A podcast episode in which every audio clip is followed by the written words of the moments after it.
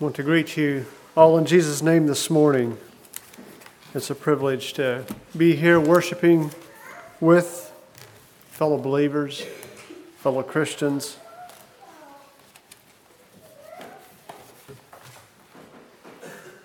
This morning I'm going to share some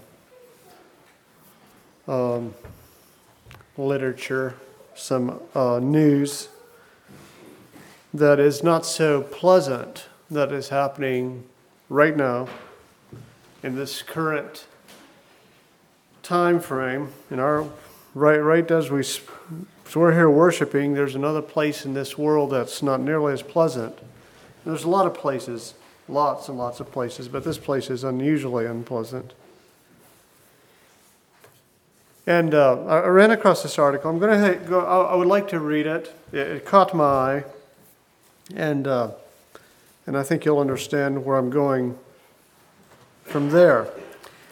I found this in the Fox News report. Um, I guess it came out on the thirteenth of, of April. I'm not exactly sure. I ran across it um, several days ago, probably on Tuesday. And it's been on my mind ever since. It's uh, entitled, "Survivor Tells of Life Inside a North Korea Concentration Camp." Uh, to understand North Korea, you must first wrap your mind around the utter horror of its gulag system. More than two hundred thousand men, women, and children are currently interned in these concentration death camps. Only three people have ever escaped out of these concentration death camps. And then, uh, interestingly enough, we got this Voice of the Martyr. Uh, how many of you get this? We got this yesterday, and um, it just... kind of all tied together. It seems like we also got a bunch of news about North Korea. And and this article takes place in Camp fourteen, and I see six camps here pictured in this Voice of the Martyr, Martyr article. And, and this, this takes place in Camp fourteen. Um, only three people have ever escaped. Fox News interviewed one of them this week. The man's name is Shin. I'm just going to stop there. He was born, uh, with the name at least, he was born inside Camp fourteen, the no- notorious labor camp for political dissidents, just south of the North Korean capital, Pyongyang. The first r- rule was that you cannot escape. And I read those rules. There's ten rules. And after each rule, if you, if you try to escape, or if you talk back to a guard, or if you do this or that or the other, the rule, the repercussion for every one of those, or the punishment, was being shot, being shot, being shot. I, I think all ten of them was being shot. Um, the first rule was that you cannot escape, Shin said. And there were other parts to the first rule, such as, if you attempt to escape, you will be shot to de- death. And those that sought the, the attempt to escape another prisoner and failed to report, and those that sought the attempt to escape, or saw, witnessed the attempt of another prisoner to escape and failed to report, they themselves would be shot as well. But at the age of twenty-two, Shin did manage to escape. After plotting with a fellow inmate who had grown up on the outside, Shin and his friend made a run for the electric fence as they were gathering wood. His friend was electrocuted on the fence that allowed Shin And that allowed Shin to climb over the body and avoid injury or serious injury. Shin said he was willing to risk death for the chance to be free.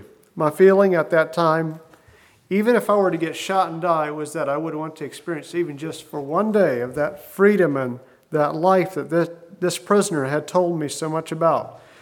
Unfortunately, it was only I who was able to, to escape successfully. Now, Shin was born in this prison camp number fourteen.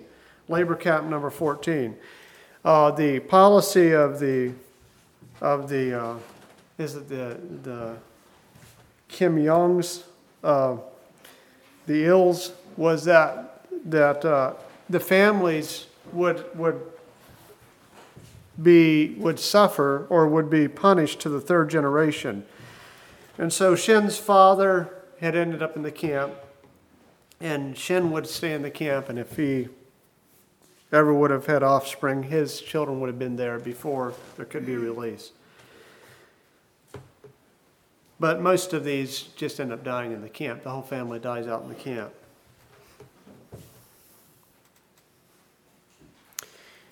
Shin then made his way to the border, walking across a frozen river to China. To this day, Shin bears both the physical and emotional scars of his time in prison. As a child, he worked in a sewing factory. One day, when he mistakenly dropped one of the machines, his punishment was to have the tip of his middle finger cut off. And it shows a picture of it. I actually went and bought this book. I, uh, after a, a busy, busy week, and if I'm getting ready to study, I, sometimes, especially after this last couple of weeks, I feel like I need a purge. And I saw this I saw this article, and I saw the book online, and I have this little device that's called a Kindle, and it can easily download a book in just a second by just clicking on Purchase Now. And I started reading this book, and uh, I don't know, it's supposed to be two hundred fifty-eight pages, and I finished about three hours later. It was just so compelling, I, I couldn't leave it. Um, it. It's just beyond words um, how awful Uh, life was there. His, he, he dropped a sewing machine. His punishment was to have the tip of his middle finger cut off. He has severe burns and scars on the back on his back from being tortured.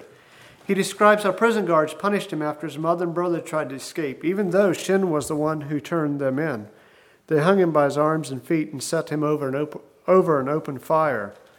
They were certain that he knew more than what he was telling them, and he was only a nine-year-old, handcuffed and feet cuffed and held up in the air over an open fire. Um, Shin says he didn't understand the family in the normal sense.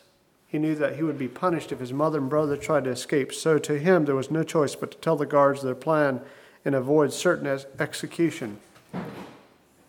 I was fourteen, okay, he was a little older than nine. I was fourteen years old when my mother and brother were publicly executed, but I felt no emotion, Shin said.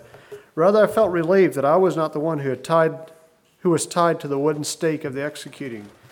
So that was what I felt at the time. I felt my mom and my mother and my brother broke the prison camp rules so that they deserved what they were going through at the moment.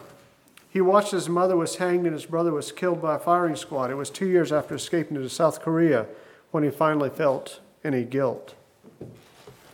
Right now, it's hard for me to understand what I did at that time. So after I came to South Korea and learned about the outside world and learned about the family, I was only fourteen years old at the time. I'm reading it as he, as he has it down. I realized I had committed an unimaginable thing, and I felt much guilt at that time. Guards used starvation to control him and the rest of the prison population. All the prison inmates in the political prison camp in North Korea had a habit of looking down at the ground when they were walking to and from certain places, Shin says. It was a, just a habit to look down to the ground. The reason for that was to find any food or any scraps of food. He describes what he did eat. As I was walking on the ground, I saw two pieces of kernels of corn that were that was in the cow dung that was on the ground. Shin said, without giving it much thought, I took the two kernels of corn and did whatever I could do to wash it or clean it up. I ate them because I was so hungry. Author Blaine Hardin has detailed Shin's extraordinary escape. And she says this about him. He grew up without emotion. He grew up being raised by his, he says, uh, Hardin is, uh, is a man. He grew up without emotion, Hardin says. He grew up being raised by guards, and he was always hungry. And everything he did was to position himself to get more food. His parents were chosen for him by the guards as a result of reward marriage. And he was raised by guards, not by his parents, to be kind of a farm animal. It's important that people understand why North Korea has these labor camps. It's really not about labor, it's about control and terror. Political dissidents are punished three generations deep. That's how they control their population. This morning, I've titled the message, The Kingdom Wrestler. The Kingdom Wrestler. And and I would uh, I'd like to for us to turn to Ephesians six and read that passage that passage of scripture there.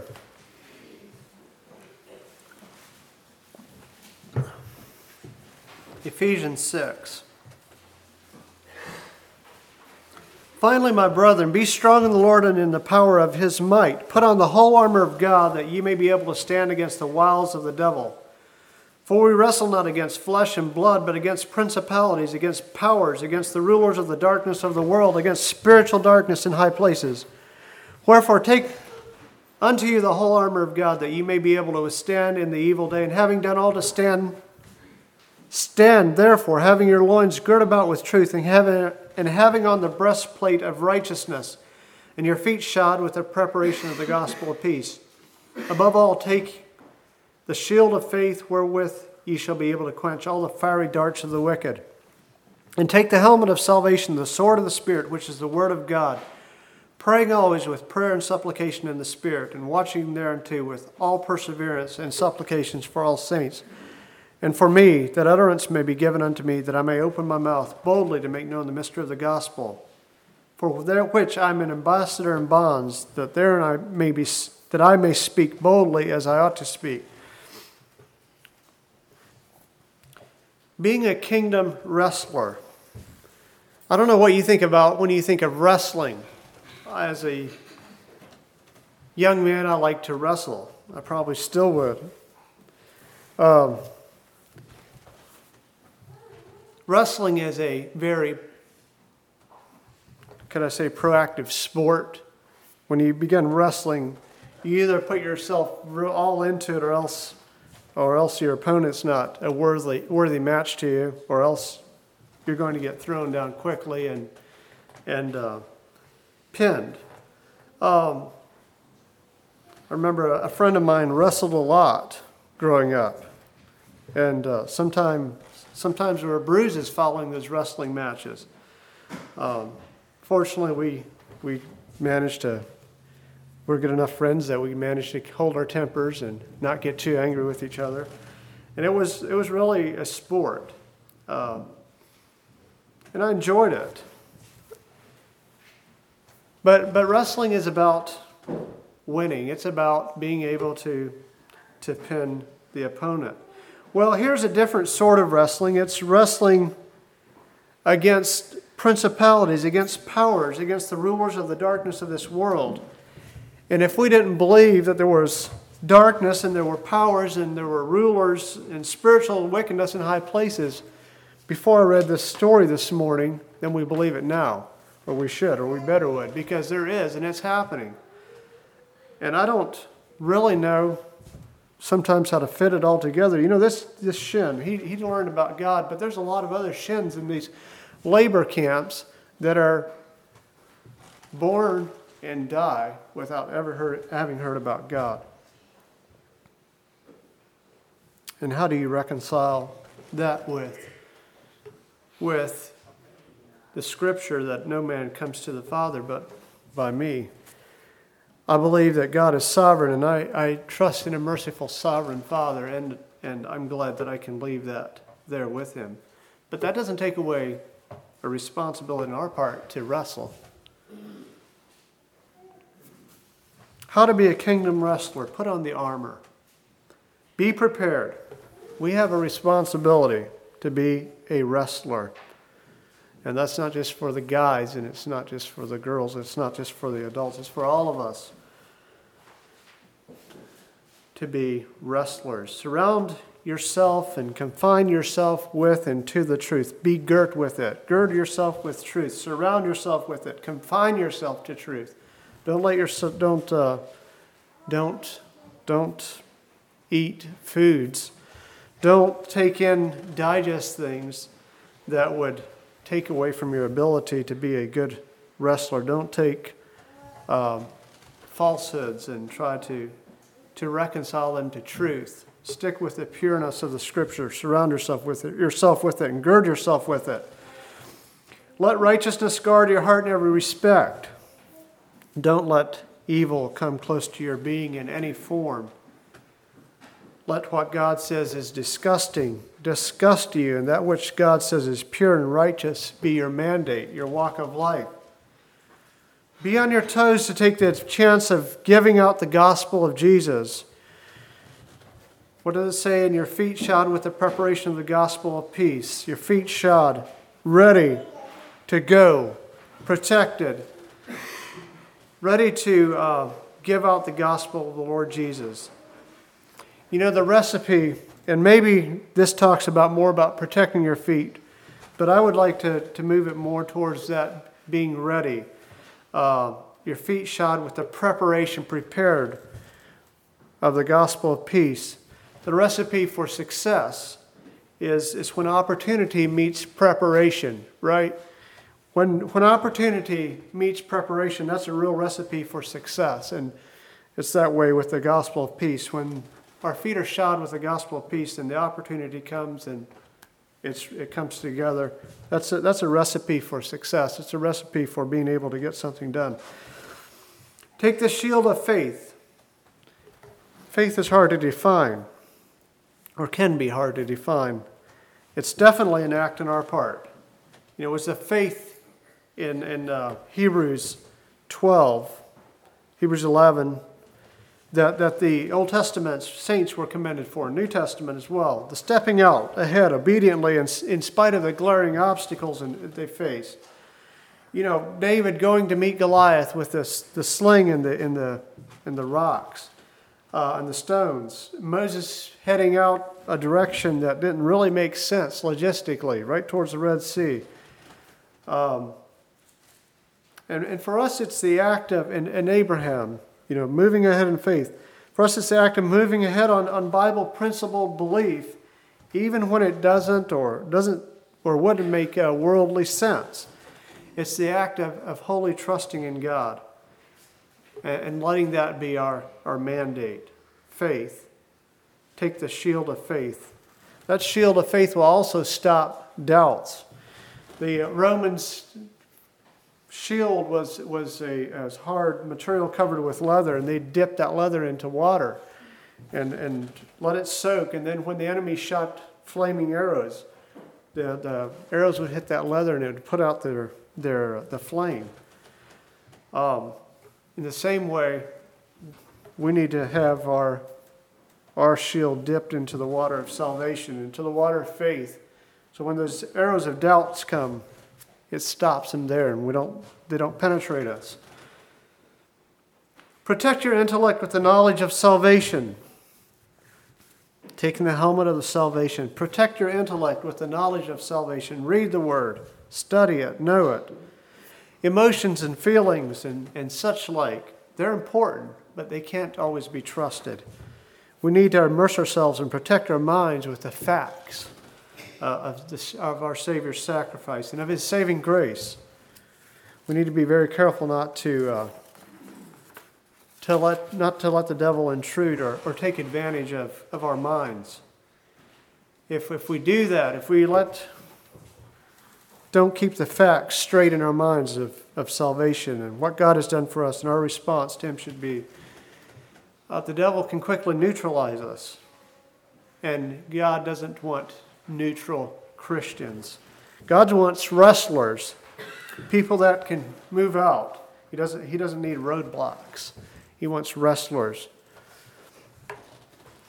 Keep the Word of God in your right hand. Make it a part of your habit. Praying always with the Spirit and supplication in the Spirit, and watching thereunto with all the perseverance and supplications for all saints. Uh, actually, what I wanted was a sword of the Spirit in verse seventeen. Keep the Word in your right hand. Make it part of your habit.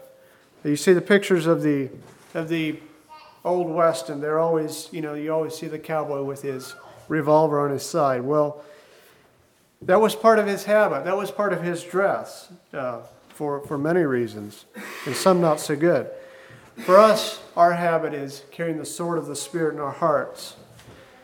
I remember being in the hospital in Romania, and, and there was this young Orthodox man. He was, he was an interesting man. He, he, um, we were working with Anca, and she had uh, um, spina bifida, and so this was a high-profile case. And he was in there, and there was also had reporters had come in. We were gathered around one morning, and and here was this Orthodox young man. We were Mennonites, plainly something very different from him, and he come and he he came and started witnessing to us. And and I found it at first interesting, and I was impressed with his knowledge. And and but then for for every for every thing that came up, he would have some sort of Orthodox proverb. Didn't necessarily come from the Bible, you know, in response. And I, I could tell here was a man who had immersed himself in Orthodox culture, and it, he was plainly well-versed in, in an orthodox sense. Uh, after a while, it became a bit obnoxious. Um, but, I, but I did have to admire him for his diligence in immersing himself, making, making his orthodoxy part of his, his habit. Well, we need to be that way immersed. Immersed so that the principle of the Word is going to illuminate our thought, our conversation, and our practice. Not necessarily that we have to have a proverb to answer to, for every for every situation, or have a verse in our tip of our tongues to, to give to everyone that we talk to. But I think it's more about that it, this, this illuminates our thought, our conversation. People see that coming from us. Why wrestle? Maybe that's a redundant question at this point. But I think it's one that should be addressed. Why wrestle? You know, why not just sit back and coast? I feel like I do way too much of that. And I'm speaking to myself this morning. Wrestling takes effort. It really does. Well, first of all, we're called to it right here in this scripture. Um, Paul calls us to, to wrestle, take on this armor. And it seems like he takes for granted that we are going to wrestle. Um, no pain, no gain. You can write that N O, pain, no gain. You know, or you can go K N O W, pain, and K N O W, gain. No pain, no gain. No pain, no gain. Um, I don't believe that anything great, and of course there's those proverbs that say that, ever comes of with with without some great sacrifice as well. There's a worthy cause. There's a reason for us to wrestle. It's not just about promoting a person, but it's about promoting a principle. We as Christians who know the Scripture, we're in a unique position to present, to uh, defend and portray the divine solution. Now, when you hear of a purge and communism in the same sentence, or if you hear of the solution and Hitler in the same sentence, it has a very negative connotation. But we as Christians need purges sometimes. And there's Christian solutions as well, and there's the divine solution, and Christ brought that. Hitler had his solutions. They were evil, they were demonic, and they were cursed. Hitler's final solution, of course, was to exterminate all the Jews in Germany. Stalin, probably a man whose evil was equaled only by Hitler, had his evil solutions. And today, believe it or not, in our society, there's evil solutions that are being carried out. Abortion is maybe the worst evil solution, but there's also solutions that are designed to separate man from God. Solutions that are designed to put the emphasis on the created instead of on the Creator. So we have a call to wrestle. We're in a unique position to, to present, to defend, to portray the divine solution to the world. The Christian is a foot soldier for the divine solution to man's needs and problems. He's the boots on the ground to portray and exemplify the truth that's been revealed. Last Sunday in our Sunday school lesson, we, we read uh, out of Romans ten. And the thought came to my mind, you know, the law brought the Jews, was a schoolmaster to bring the Jews to Christ. And it seems as though Paul is saying that nature is the schoolmaster that brought to bring the Gentiles. Because the Gentiles saw the creation of God, and they saw the invisible of God. Um, or they saw the, the visible of God, which revealed to them that there was a much greater invisible being. He says they were inexcusable, or without excuse. So were they saved because they witnessed the creation? Were the Gentiles saved because they witnessed creation? Were the Jews saved because they witnessed the law? I don't, I'm not here to necessarily go into deep theology, but if that were, it would have been the case for either the law or the uh, creation, the witness of creation, there would have been no no need for a, a divine solution.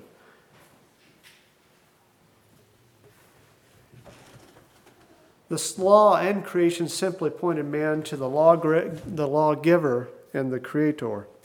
They are, and there cannot be an end in and of themselves, but they're an indicator. They're a light. And that's why we as Christians have such an important role to be wrestlers. Why it's so important for us to take that role, to, to be good wrestlers. And now I'd like to, to go back here a bit to, to this Shin. You know, he was in a, in a hopeless situation. It says only three escaped out of these labor camps. And there's approximately two hundred thousand, according to Voice of the Martyrs publication, there's in these camps today, uh, these combined six camps. So three out of six hundred, uh, two hundred thousand, and how many have been there before, and how many will be there. Uh, that's, the odds are pretty slim for a person in there that they'll ever come out.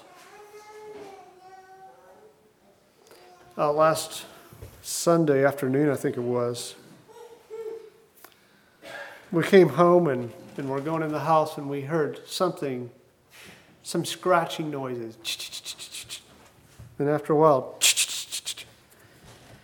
we went and ate lunch, and I came out and sat on the porch afterwards and heard the scratching noise. All of a sudden it hit me. I, I know what that is. Because a bird had gotten down into, was in our gutters and had gotten down. We have oversized drain spouts. And it got down into the drain spout. And our drain spouts run down, and then they, because of the way of our terrain in the front of our house, they're, they run into underground uh, lines or underground... Uh, uh, The word doesn't come to me. Um, yeah, well, pipes. Thank you, Joe. Run into underground pipes, and and go around the house and back behind and down and and just and and then finally, you know, daylight way way back. So we knew that this this bird, you know, we could hear it trying to fly and it's trying to come up, but the the the, the downspout is too narrow for it to, to get any kind of levitation. And, uh, of course, you know, probably to, to look underneath there and go through that drain line that goes underneath and out, you know, probably for that little bird, that looked like the corridor of, of shale. You know, it, it was, it must have, it was, it probably didn't, you know, even contemplate the idea of going down and, and taking off, you know, for miles and miles as it probably seemed like it to him to get to the other end. Well, you know, the boys took mercy on that bird, and I think it was a starling then, which is kind of disappointing. But took mercy on the bird and, and opened up the, the gutter, and and, and uh, after a while it escaped. That bird, you know, the, without some sort of divine solution in his little world, would have not escaped. It wouldn't have gotten out. Um, and it desperately wanted to. And this young man here in the, this uh, article, and by the way, if you want to read this book, uh, it's it's a uh, it's it's a tough read, but it's a uh, the name of it is Escape from Camp fourteen. Um, without the help of God, I don't believe he would have gotten out either. God had some reason for, for him getting out. And he really didn't want to get out that bad. He was twenty-two when he escaped, and he really didn't want to get out that bad until he met a Mister Park who came in from the outside world and made friends with him and actually treated him like a human being. And he was supposed to have, be snitching on Mister Park, but when Mister Park treated him like a contemporary, like a fellow human being, he lost his, his desire to snitch on Mister Park. Mister Park wasn't a Christian.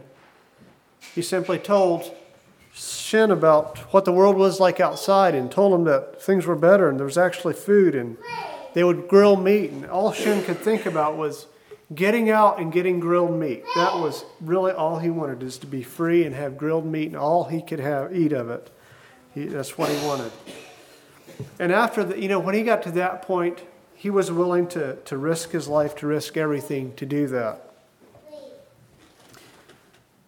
And and later then he came to know God. But it, it took it took years. Well, it took a couple, a couple years before he even felt guilt for having having uh, turned in or, or told on his mother and brother and, and having contributed to their uh, execution.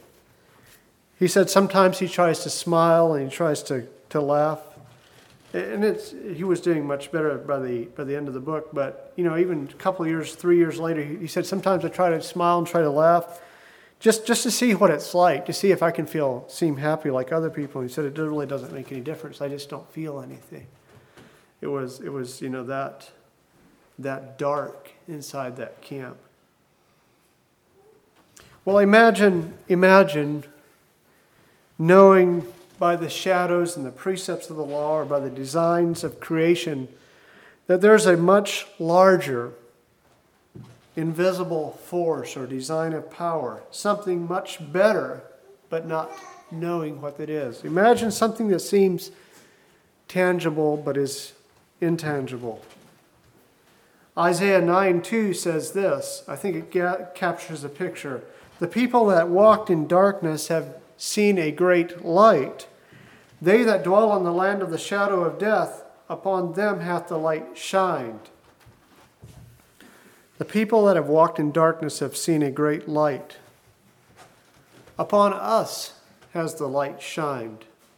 Today, us as Christians, the light has shined upon us. We can revel in that light that's shined upon us. And we should also consider how much wrestling it took for that light to be projected to us. First of all, the cross, and then the persecution suffered by many people to find the pure word.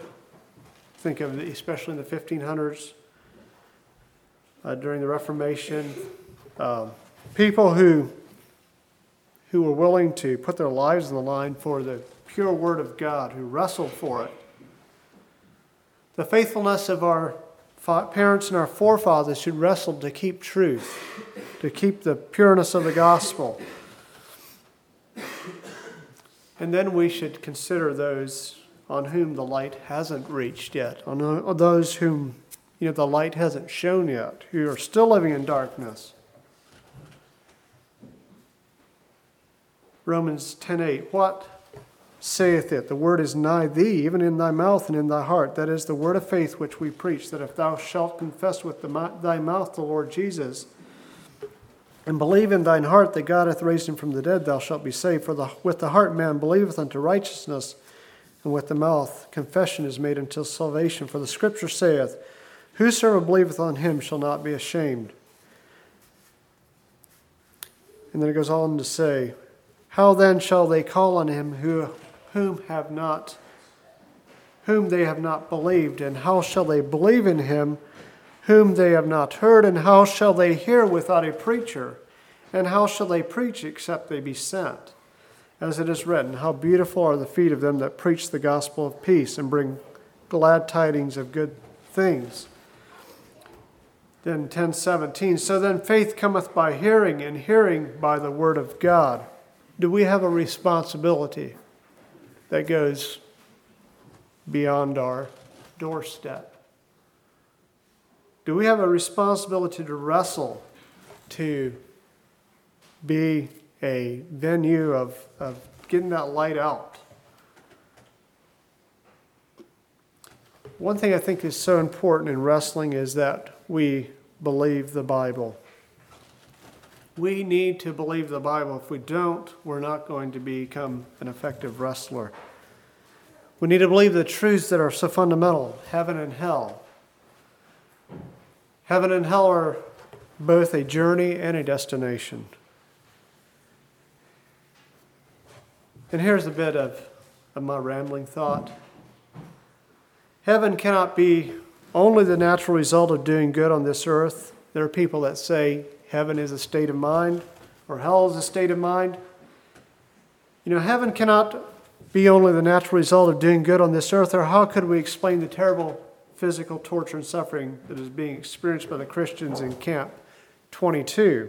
That's where the Christian suffers, Camp twenty-two, up the northern part of Korea, North Korea. How could if, how could they, if they're doing good, how could, you know, heaven be that natural result? Certainly there's the experience of peace that they come from knowing Christ, that comes to them from knowing Christ. The peace, peace which passeth all understanding, Philippians four seven. And this is a heavenly element. This is part of the journey that they experience. But it's not the reward. It would be an insult to those people in Camp twenty-two to say that heaven is the reward. And, and it's been an insult to, it would be, it's definitely out of context with the Bible. And hell cannot be the only the natural result of doing evil. It's not only a state of mind on this earth. Well, how could we explain the lives of luxury and ease experienced by Kim Il-sung, or by Kim Jong-il, and by Kim Jong, Kim Jong-un, the three dynasty rulers there in North Korea? You know, they live in the lap of luxury while their people are dying of starvation. Certainly they, they cannot have peace, and so that's an element of hell that they're experiencing on this earth.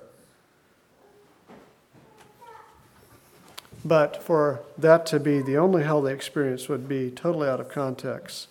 There's no doubt in my mind that Kim Jong-il joined his father, Kim Il-sung, in hell the moment he drew his last breath. I have no doubt in my mind that that's what happened. And that's where Kim Jong-un will go unless he repents. And that's where every sinner will go unless they repent. And there's no doubt in my mind that many North Korean Christians who have been mercilessly, mercilessly persecuted and killed and interrogated in the most awful ways are today in the bosom of Abraham and enjoying the love of Christ the Father and the Father. Hell is and heaven are both the journey, but they're mostly the destination. You know, most troubling to me are the many shins, the many shins who have simply become a product of the system. Boys and girls, men and women who have never heard the name of Christ, never been exposed to the life-saving power of the gospel, never been preached to, never had the opportunity to experience Christian joy and love.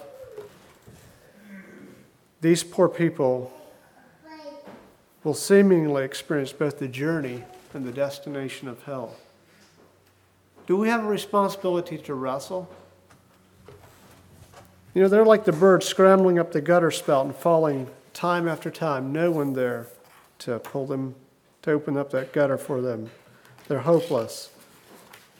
They're like Shin, brought up in a purely survival-minded society, savage, animal-like. They don't have human fidelity. They don't know what that is. They're lost sheep, torn, taken advantage of, bleeding, pain, and rejection.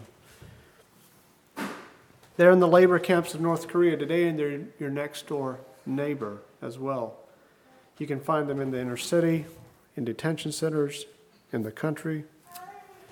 Sheep that Jesus would have be brought into the fold. John ten sixteen talks about that. And other sheep I have which are not of this fold, them also I must bring, and they shall hear my voice, and there shall be one fold and one shepherd. I believe he was talking about the Gentiles, but I believe that call's going out. He would have all to be saved. Sheep to be in the fold. So what do we do? There's certainly evil to wrestle against. We're not called just to be passive Christians. We're called to wrestle against flesh, against principalities, against powers, against the rulers of the darkness of this world. Think about it. There's nothing, there's really not but so much a soldier can do with a rifle.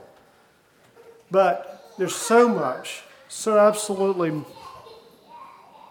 much more power in, in the power of a of an idea, in the power of of, of, of a sort of ideology. And, and when that comes, takes place in high places, when that wickedness goes to high places, then it, it becomes truly uh, something to to fear, to wrestle against. And at the same time, Christianity has so much to offer. It has the solution, the divine solution to all these. And we have it in our hands. The, the demonic institutions, there's communism, there's Juche, which is North Korea's ideology of self-worship. And this is one of the this is one of the verses of that they were asked to say at their school after each day.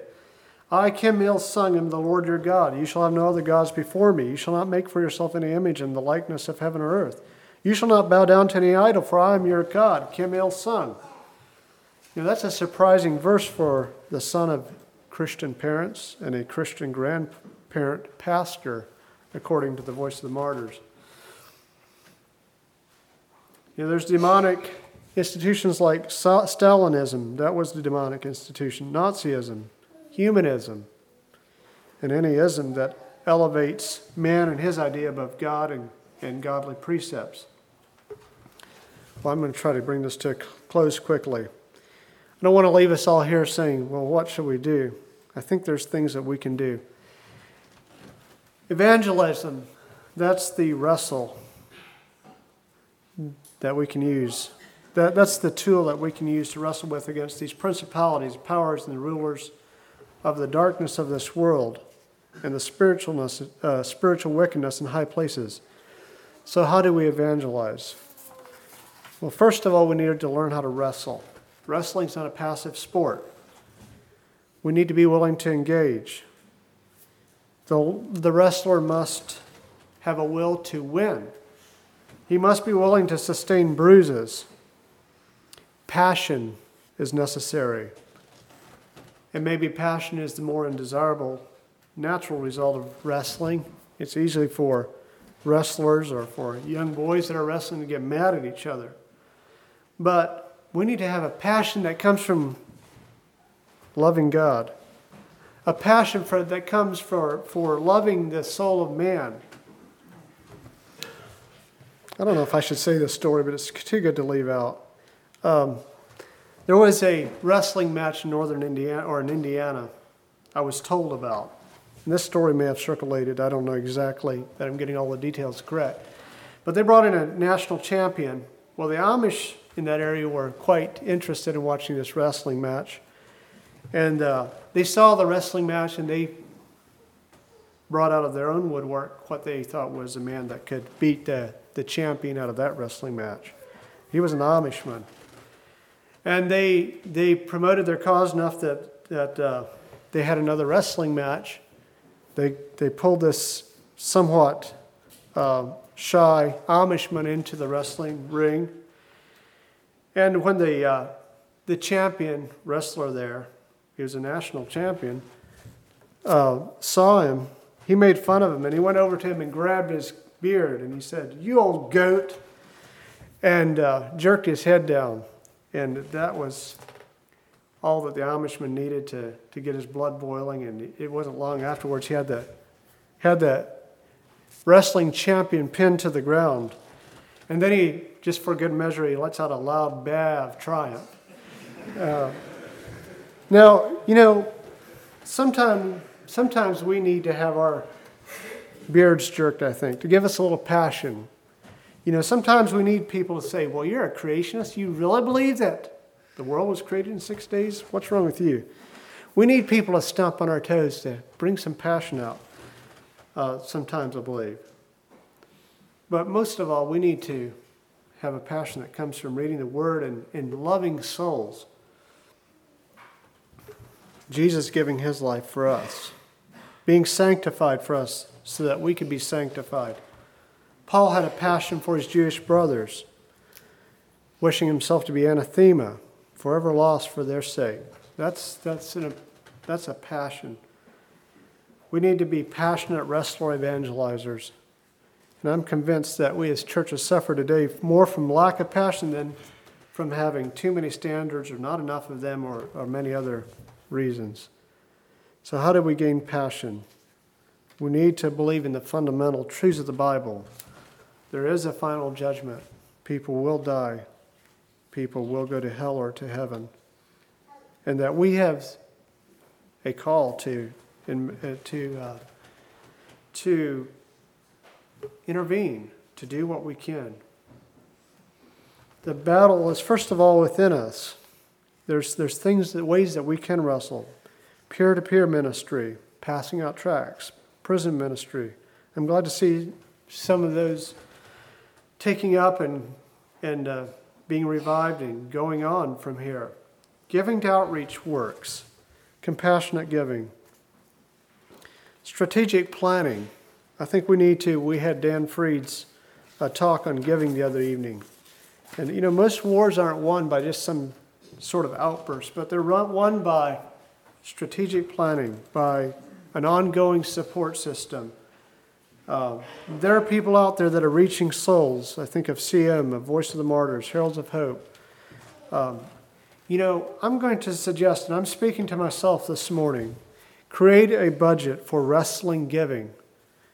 You know, create a budget for it. Have a, a sort of budget that goes just for winning souls, and find the best organizations you can find to send that that money to. Um, double that budget if you have one, if you can. View that that uh, budget as an enabler sort of thing to help the warriors out in the field. Perhaps you're not that warrior, but you can be the enabler. You know, believe it or not, I believe more wars are lost in the office than there are on the field. Many a kingdom warrior has had to withdraw from the lines due to his supplies being cut. Don't ever think your contribution isn't appreciated. Share a keen prayer interest with your contribution. If you give because you're a passionate wrestler, you'll be informed and you'll be prayerful to where you give. And and those, that will go, that'll go, I believe, go a long way in, in reaching, maybe it's that Shin out there. You know, all of us probably, if we were given the chance, would go and take a big wire cutters and cut the wires to those concentration camps and let people go. We'll never be able to do that. First of all, we'd probably get shocked to death or shot before we get there or something. But there are people that are giving their lives. There are people that are risking. There are people that are reaching to those uh, birds in the gutter pipe, drain pipe. And we can make a difference, I believe. And there are people right around us, and we don't want to forget those either. So this is a challenge, I guess, this morning. Be a wrestler in any way you can for, for God's kingdom. God bless you.